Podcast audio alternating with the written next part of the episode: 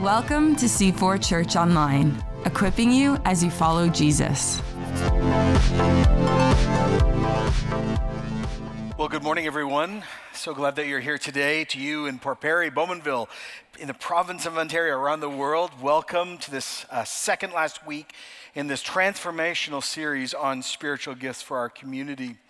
Uh, today, we're going to end with two last gifts. We're going to tackle gift tension head on, and we're going to talk about the grace we all need for each other as we keep going. And I just want to say right up front today is going to be a lot. It's going to be a very interesting conversation, and so I hope you'll buckle up and get ready to go. The second last gift we're going to start talking about today is rarely mentioned now in our culture. It's the gift of celibacy. Mentioned this in public today, and most people will ask, is that even a thing anymore? In our sex soaked culture, few things odder than any statement, let alone a life that is involved in sexual self control. The word chastity is on the endangered vocabulary list, and there are fewer and fewer people, let alone Christians, willing to admit that chastity is a spiritual discipline we're all called to, let alone this could be a spiritual gift for some for a lifetime. And yet, if you do call yourself a Christian today, and I know some of you don't, but for we who do, we are all called into the practice of celibacy for a point to be more like Jesus. That is, we who are single, we who are single again, and even, yes, we who are married, at times will be called to engage in this discipline. So let me start with the discipline and then I'll get to the gift. Here's a, an amazing definition of this discipline purposely turning away for a time from dwelling upon or engaging in the sexual dimension of our relationship with others, even our husband and wife, thus learning how not to be governed by this powerful aspect in our life. Paul works this out extensively in a chapter in 1 Corinthians chapter 7.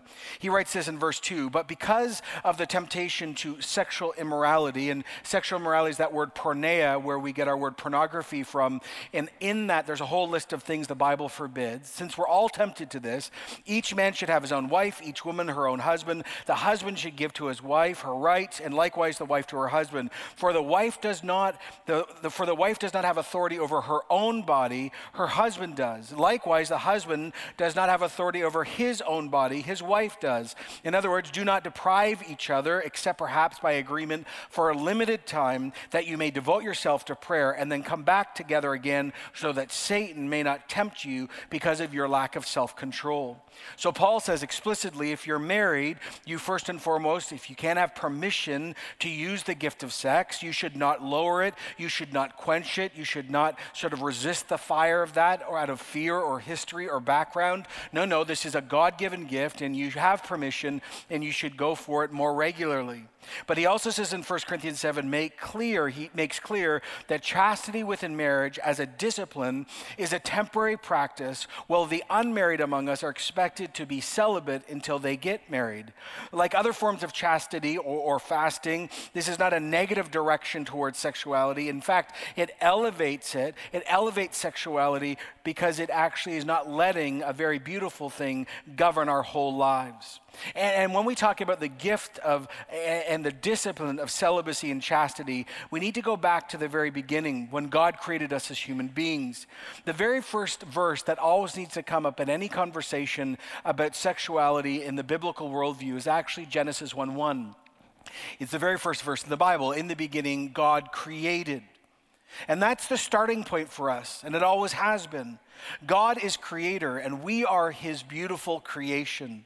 And that implies that God has the final say. Creator implies design, authority, direction, artistic purpose, and final comment.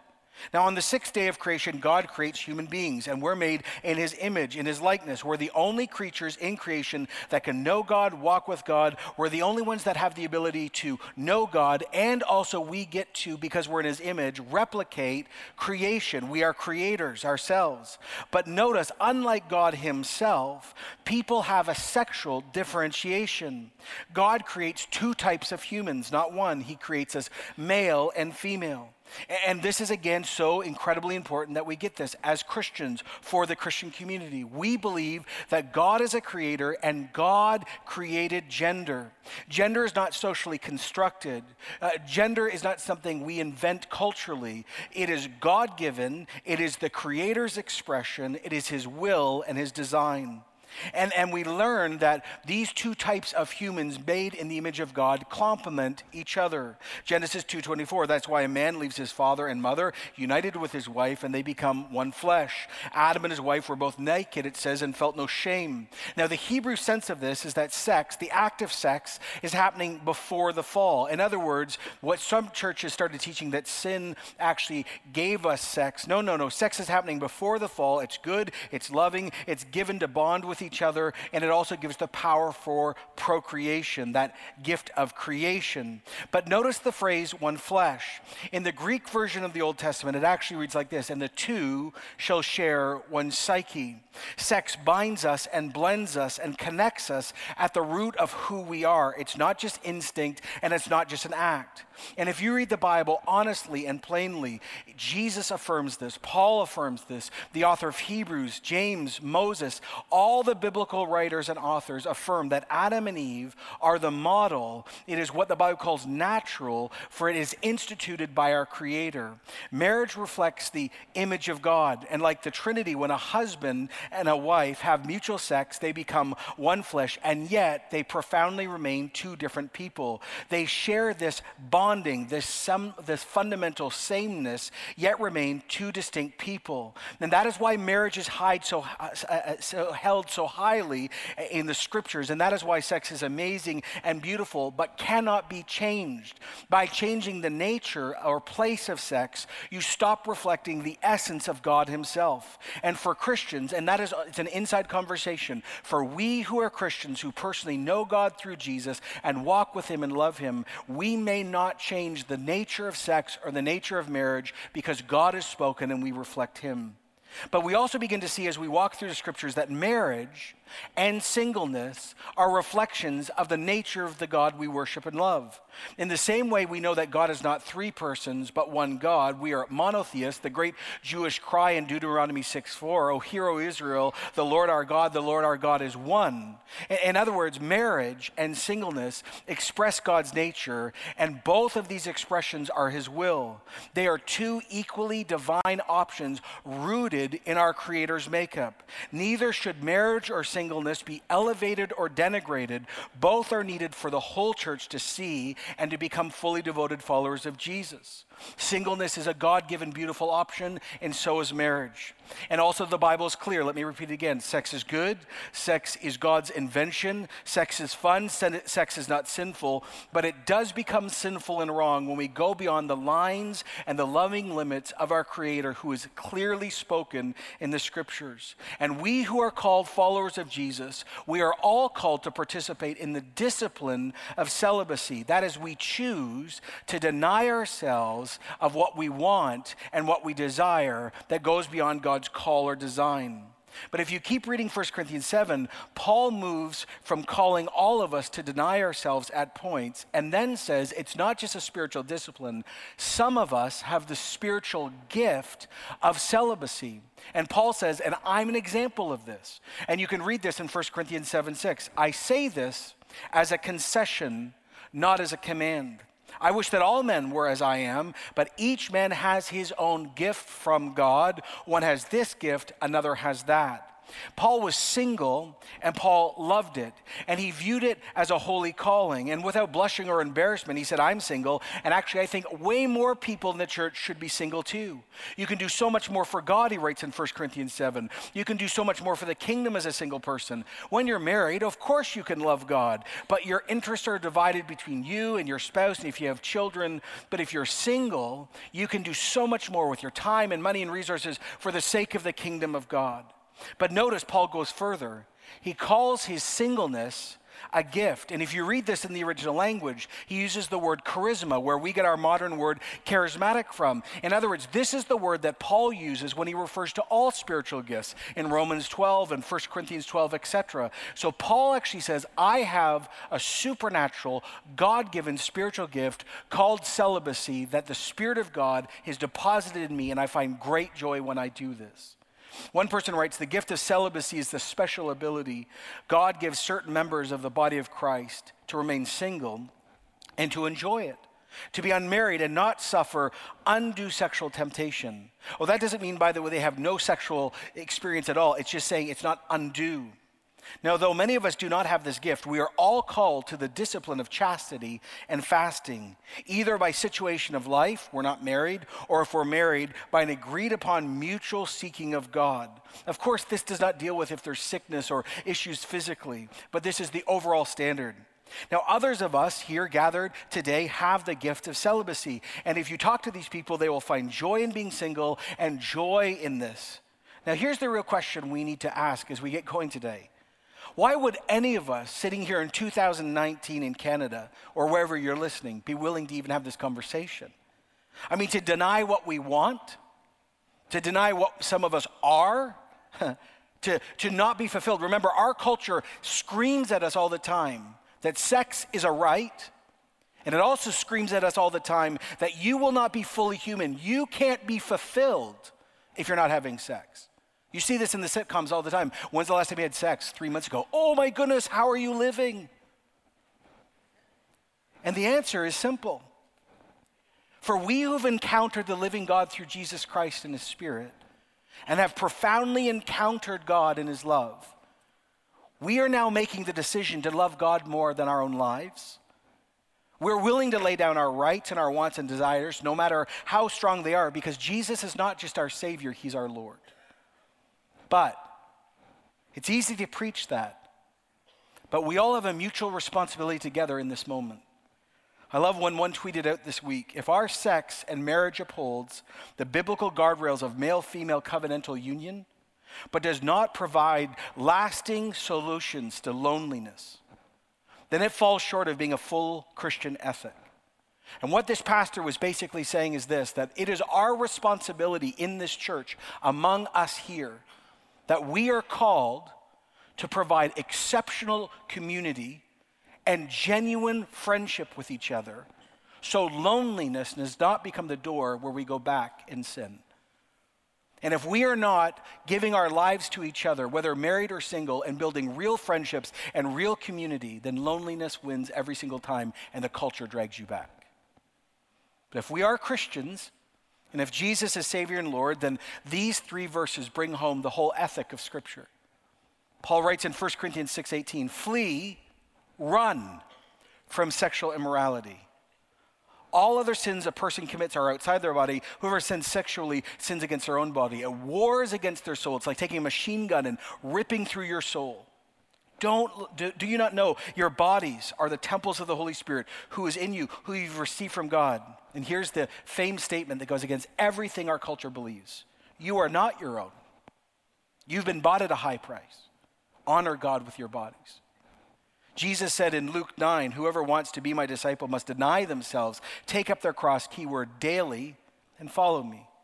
Whoever wants to save their life will lose it. Whoever loses their life will save it. What good is it for someone to gain the whole world and to lose their soul? Or one of the rarest verses preached in churches now that is so absolutely needed at this moment, in this cultural moment, is, is Matthew 19 12. There are eunuchs who are born that way. This is Jesus. There are eunuchs who have been made eunuchs by others. And there are those who choose to live like eunuchs for the sake of the kingdom of God. The one who, could, uh, who can accept this should accept it. So let me ask you probably the question you did not expect to hear this morning. Do you have the gift of celibacy? Do you want the gift of celibacy? Some are saying yes, many are saying no. But the greater question is are we all willing to obey Jesus and practice the discipline of chastity physically, emotionally, sexually, and virtually? The sexual conversation is not elevated over any other conversation. And I understand in my own journey and in your journey, there's so much pain connected to this. But I just want to say that we are called to be radically countercultural. And one way we do that is we actually invite the lordship and the healing of the Spirit into the sexual component of our life. Now, the last gift that I want to talk about in this series, probably you've never heard a sermon on, or rarely. Many are not sure if this is a gift. I think it is, I think. it's called the gift of martyrdom. It comes actually from 1 Corinthians 13, the passage we all read at weddings, and we just sort of miss this part as we're reading, as everyone's smiling. If I speak in the tongues of men and angels and do not have love, I'm a noisy gong and a clanging cymbal. If I have prophetic powers and understand all mysteries and all knowledge, and I have all faith as to remove mountains, but I do not have love, I'm nothing.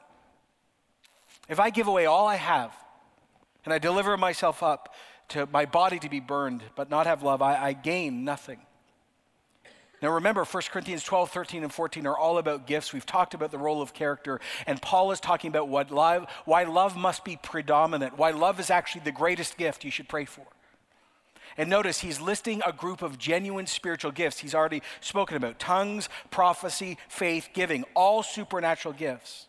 And then he says, But if you don't have love, what a mess.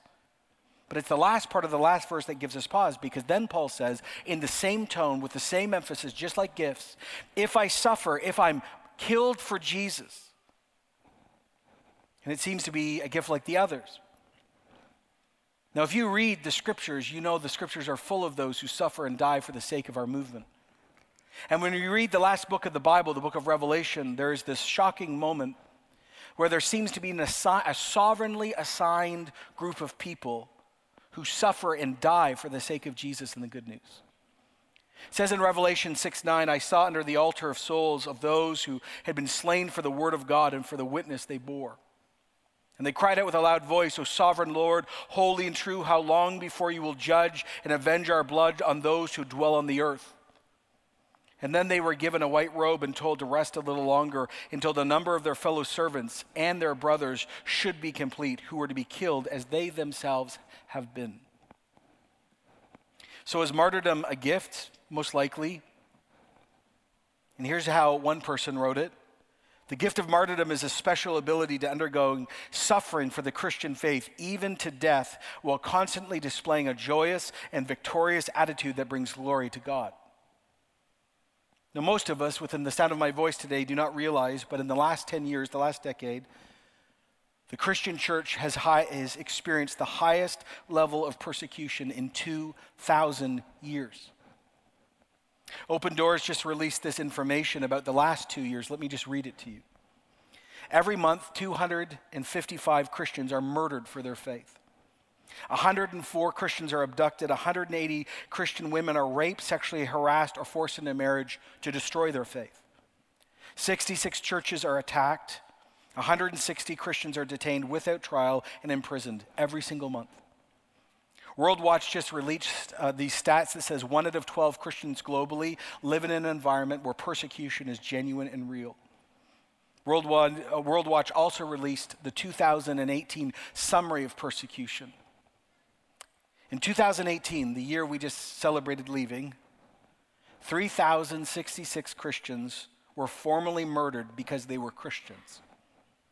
1,252 were abducted, 1,020 women were raped and harassed, and 793 churches were attacked. I don't know if you've even followed this on the news. In the last seven days, the Chinese government has just shut down the fourth largest church in China and said to their members they must sign an agreement that they will never go back to church again. Christian suffering and death, ultimate giving, is not like we see in other movements. Oh, many other people are martyrs in other religions and in other movements. And when you watch the news and you listen, when they kill in the name of God or they kill in the name of another movement, they kill and then they themselves become killed, suicide bomber. No, no, that's not how we do this. When Christians are martyred or suffer, we love our enemies. We pray for those who persecute us, we bless them. As Jesus died, as he experienced the gift of martyrdom, what did he say? Father, forgive them, they do not know what they are doing. The very first Christian to die in our movement was a man named Stephen. And as Stephen was being stoned to death, and I don't want to be graphic, but can you imagine how brutal that is? We have it recorded in Acts chapter 7. It says, While they were stoning him, Stephen prayed, Lord Jesus, receive my spirit. Then he fell on his knees and cried out, Lord, do not hold this sin against them. And when he had done this, he died. The story of Stephen is graphic and beautiful because as the persecution, first one, broke out against our movement, Christians ran for their lives, but an amazing thing took place. As they ran for their lives, they told everyone about the good news of Jesus as they ran. And as Jesus had predicted and declared that the gospel would go from Jerusalem to Judea to Samaria to the ends of the earth, the murder of Stephen was the starting gun for the gospel to go to the rest of the world. And that actually the Holy Spirit used that even to bring Saul of Tarsus to faith. In other words, God takes hate and death and assault and brings life and forgiveness. And the scriptures are clear that all those who suffer in this lifetime for the sake of the gospel will be rewarded personally by Jesus for their work. Now, all of us, if you are a Christian, are called to suffer for the sake of the gospel. We're not to look for it, but it will happen. Peter wrote these really uncomfortable words in 1 Peter 2:21.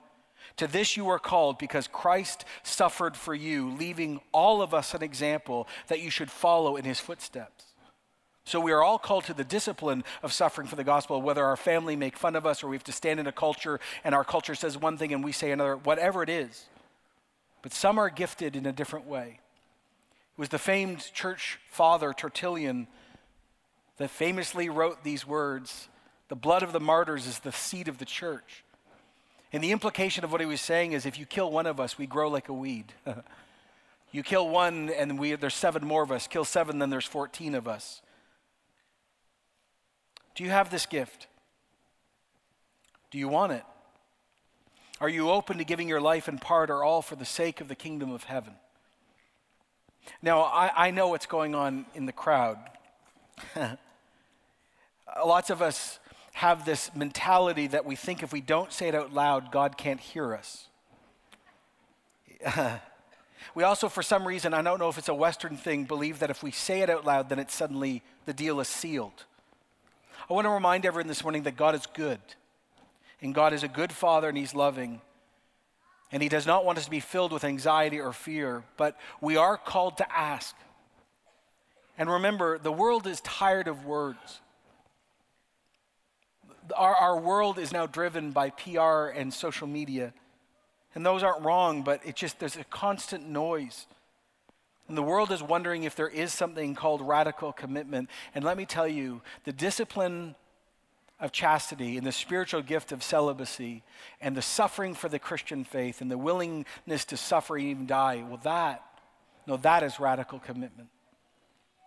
Now, that brings us to the end of the formal list we find in Scripture of 21 plus gifts. And now I want to address two last things. Next week, we're going to come back one last time and we're going to talk about the difference between revival, disciplines, and gifts and what God is actually saying to us as a whole church. And I really want to encourage you to come back because um, there's some very significant things afoot. But I want to address gift tension one last time, and I want to talk about grace. Remember, there is at least 21 supernatural, Holy Spirit given gifts in the church that go in 21 different directions.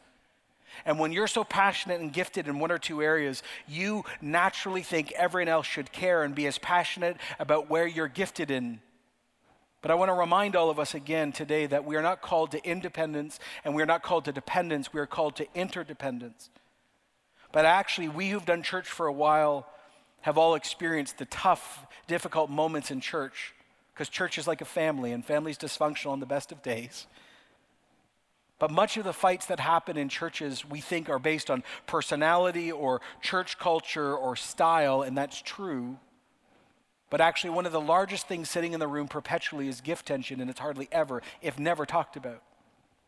I've mentioned this, but let me give some examples again of gift tension. When you spend time with someone who's got the amazing gift of mercy, and that's not your gift, and you'll note they're deeply moved and passionate about helping the one person or, or that marginalized group, and when everyone else doesn't rally around their current need, provoking the needed outpouring of mercy, they can, in their heart, have a root of bitterness start, or even start saying out loud, What's wrong with this church? Can't they see the need? I've read my Bible. God's close to the poor, and you don't like the poor. So are you even a Christian? Uh oh. Can't they feel the desperation? Don't, they, don't they care? Maybe I should go somewhere else where they really take the Bible seriously in this area. Gift tension. See, our spiritual gifts make us almost respond instinctively with supernatural sensitivity to a situation that places us there. Now, that's not saying we should not all be alerted and involved in mercy, but when you say, What's wrong with you? the Lord is saying, Why aren't you doing your job? Remember, I made the joke about hanging out with those who have the gift of intercession of prayer? And you're like, hey, how you doing? I'm fine. I'm good. How's your week? Okay, pretty good. How's your spiritual life? Yeah, bad, bad week. Only an hour and a half of prayer every day. And you're like, ah I think I blessed the Swiss Chalet once. And in that moment, if you utter that out loud to an immature person with a gift of intercession, they will look at you, they will cock their head usually and say, Don't you love Jesus? Why are you such a Martha? You know, Mary was closer to Jesus. She was always busy, but if, if you just spend more time with Jesus like I do, oh, you'd hear him a lot more. That's why you don't hear. And then it gets even more awkward and angry when you, they say back to you, Can I pray for you? You're like, No. Okay, right. right. Gift tension. Now, the point is, if the person with intercession, I'm just using as an example, understood discipline versus gift, there'd be so much more grace. As mentioned earlier, there are great examples of gift tension in the Bible. It happens right at the beginning in the book of Acts. Acts 6, in those days when the number of disciples was increasing. In other words, during a revival, thousands of people are becoming Christians, by the way, at this moment. Hellenistic Jews among them complained against Hebraic Jews because their widows were being overlooked in the daily distribution of food. So the 12 gathered the disciples together and said, It would not be right for us to neglect the ministry of the Word of God in order to wait on tables. Brothers and sisters, choose seven uh, uh men from among you who are known to be full of the Spirit and wisdom. We're going to turn the responsibility over to them, and we're going to give our attention to prayer and the ministry the word, and the word of God spreads. So you've got two groups of Jewish people from different, semi different ethnic backgrounds. One group considered themselves more Jewish than the other group. There's ethnic tension brewing. By the way, it existed all pre Jesus. Now they're all followers of Jesus. And have you ever met someone when they become a Christian, like, oh, I'm great, my whole past is dealt with? And you're like, yes, salvation is given to you. You still got to deal with your stuff. And the church is filled with all the stuff and they turn on each other. And it's amazing. In this moment of crisis during a revival, the leaders of the church say the most unpastoral, get yourself fired thing you can say. They show up and said, It would be wrong, sinful for us to help widows. Can you imagine me preaching? No, no, no. I'm not helping widows. You'd be like, Are you a pastor? You, wh- what? And they're like, No, no, no. Understand. It would not be right for what? Us. Why? Oh, because our responsibility, we have to keep the rudder of the ship. We need to keep pre- preaching and helping the community understand the Word of God and prayer. So let's find those who have the other spiritual gifts. And what's happening in this beautiful moment is out of a crisis, more gifts are identified. And then at the end of it, guess what? More people come to faith, not less. But when we have the, the perception, but you, the real ministry is where the widows are. And the teachers over here know the real ministry is where the teaching is. And the answer is yes, not either or. Get your corner and do your job and tag in. The best example of gift tension in the Bible happens between two beloved leaders that we all respect, between Barnabas and Paul. It's found in Acts 15, it's nine chapters later, which tells you why, the, by the way, gift tension never leaves. Sometime later, Paul and Barnabas said, Let's go back and visit the believers in all the towns where we preach the word of God and see how they're doing. And Barnabas wanted to take John, also called Mark, with them. And Paul did not think it was wise to take him because John Mark had deserted them in Pamphylia and not continued the work. And they had such a sharp disagreement, they parted company. So who's wrong? Every person with shepherding and mercy and exhortation, you who are sheep centric are like Paul is continually a donkey. He doesn't care about people. He, you know, on and every leader's in the room is like, drop John Mark. He can't get his crap in order. We're out of here. Who's right? They both are. Barnabas, whose name means son of encouragement, by the way, was so angry at Paul. Do you know why? Because he did this for Paul. When Paul was murdering Christians and then radically encountered Jesus, who discipled Paul for two and a half to three years? Who got him the entrance back to Peter, James, and John? Barnabas literally gave his life to Paul like he wants to give it to John Mark. Why? Because he had the gift of encouragement and the gift of shepherding. Paul was a teacher, apostolic leader who wanted to take the gospel where? To the whole world. And when Paul and Barnabas don't stop and look at each other and understand the disagreement was based, based on gift, that they did not reconcile for a very long time. Now, here's the good news. When Barnabas went one way and Paul went the other way, guess what? The church still grew. And then it says later they came back together and reconciled. But this fight didn't need to happen if they had had the maturity. And I'm saying this about St. Paul and St. Barnabas. If they had had the maturity to realize in the moment, it wasn't just they were angry, it was gift tension. Paul needed to take the gospel to the world, and Paul and Barnabas wanted to mentor John Mark. Who's wrong? No one. They both should have done it, but they should have done it in a different way. This is such a critical thing for us to understand and leads us to the last thing. We need so much grace for each other. Here's what I've seen in churches and experienced firsthand in this church.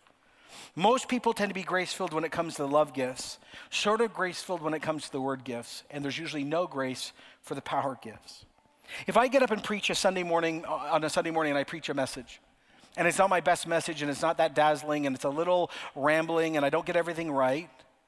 Or actually, let's say I preach an amazing message, but my character isn't great that morning and my gestures or my tone, and there's obviously a character issue. Most people will come, please, 24 hours later, give us the day. You'll come and they'll say, you know, what's going on with you? You okay? That wasn't really clear. Could you work on that? Is everything okay in your heart? You wouldn't come up and say, Behold, I have a statement for you, John Thompson. You are a false prophet and a heretic. You have never had the gift of teaching out because I had a bad Sunday. But the problem is, when it comes to power gifts, there's this weird perception in the church that they become fully formed. Oh, see, they misuse tongues. Devil, really breathe. Just whoa. So, why do we think that some gifts have to be fully formed and it's 100% or nothing, but other gifts you can mentor and have some time with? There are 21 gifts plus in our church. Every single one of us has to grow in love with each other and with God. And we have to give people space to find out, even if they have the gift. How will you know unless you try? You're not going to find out if you have the gift of healing until you try to do it. And if it doesn't work, we don't go, false Satan. You go, oh, maybe not my gifting. And we have to give each other incredible grace to learn. That's why we all need mentors in our life. We need to find people in our life that have gifts like us so they can tell you all the mistakes they made so you don't need to repeat it. But my plea is this that we need incredible grace. And we need to remember, we always need to remember that what we're most passionate about usually is connected to gift orientation and yes, it's incredibly important, but it's only one of 21 things going on.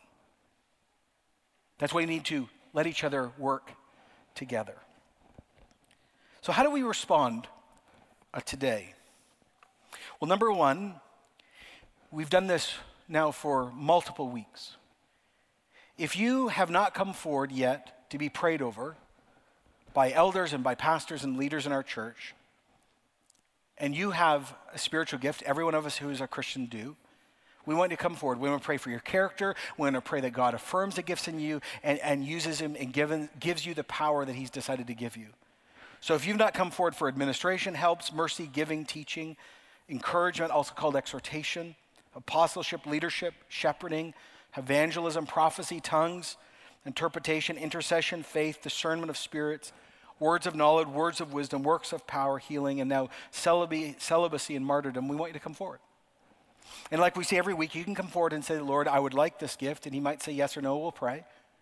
You might come forward and say, I think I have this gift, and we'll pray about that. But we want this moment of affirmation and empowerment and God to just purify our motives as we use these gifts for the common good and for His glory. And I know some of you are like, I haven't come up yet because the lines, I know. But come forward.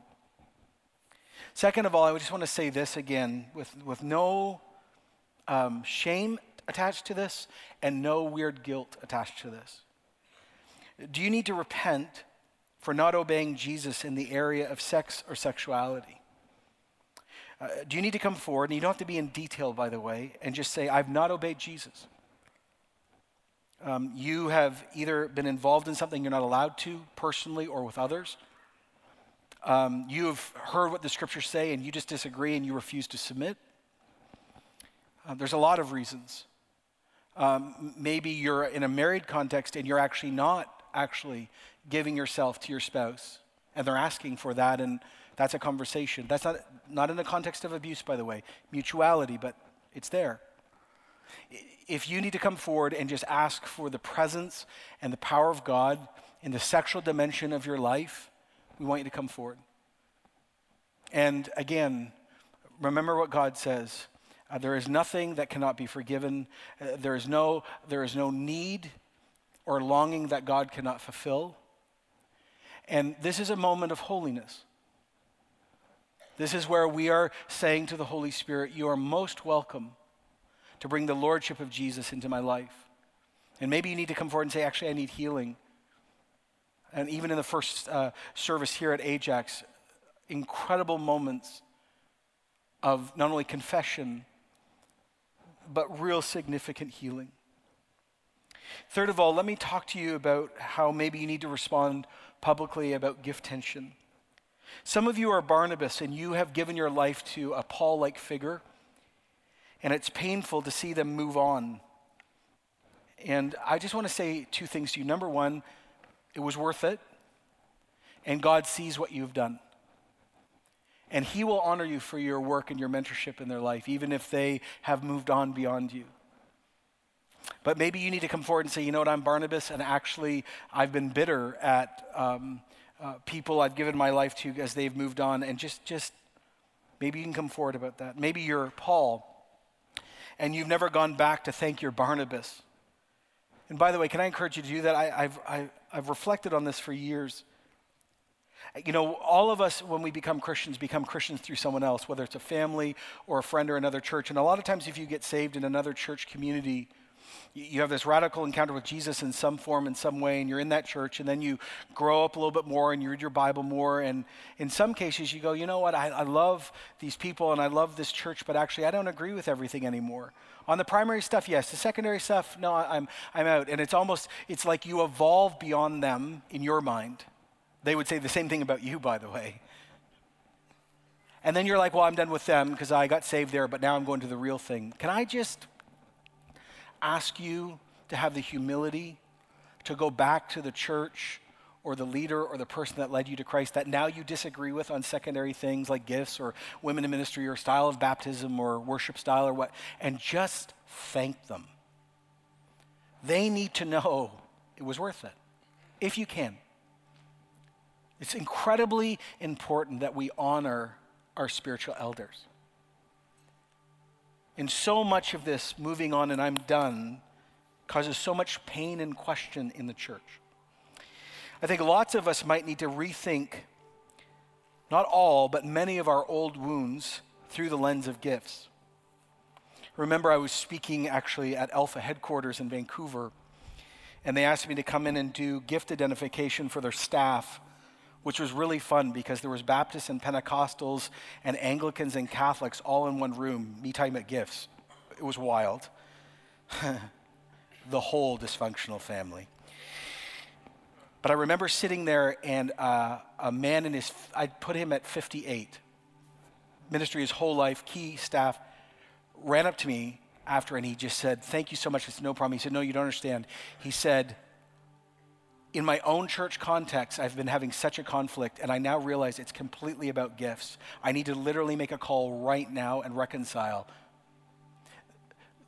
Could you ask the Holy Spirit to just show you in your church walk if some of what you've experienced that has jaded you, made you unbelieving, hurt, or uncomfortable, maybe has to do more with gift than it does personality or other things?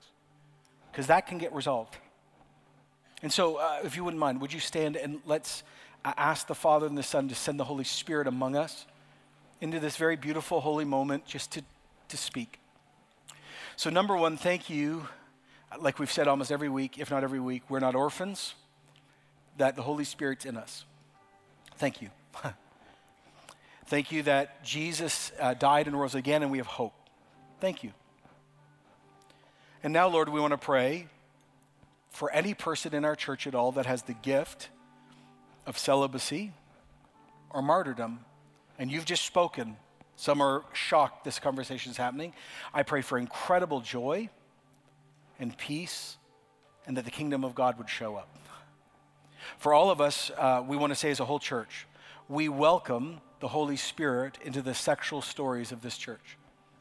Unashamedly, we welcome you. And I know as I'm saying that, people are resisting this, but no, in Jesus' name, welcome, Holy Spirit, into the things we've done right, the things we've done wrong, and even the things done against us that cause so much pain. We welcome the Holy Spirit. We pray for, you know, we'll say this biblically, real sexual healing in Jesus' name. We also pray, Lord, that you would convict us where we have not served our spouse or we have not uh, loved you and we've not honored God with our bodies, and we repent of our sin. And Lord, we also pray too in this moment, there's so much conversation that needs to come out of this. Would you organize and, and help those conversations go way beyond a sermon? Uh, third of all, Lord, we pray for every Barnabas and Paul among us. Um, that there would be, uh, the Holy Spirit would thank people, that the Holy Spirit would convict people, that there would be reconciliation uh, and thanks given between churches and leaders and people out of this moment. But also, Holy Spirit, if you have brought people to mind or situations that need healing, just would this happen in this, this moment as people come forward at, uh, after the service is done. So, uh, Father and Son, guard the space. Uh, no shame in this room, in any room that I'm speaking to in Jesus' name. No guilt only what's from the Lord Jesus Christ. Uh, we just ask this and are incredibly thankful that your scripture is not just relevant, but it's life giving in this moment. Uh, in Jesus' name, amen.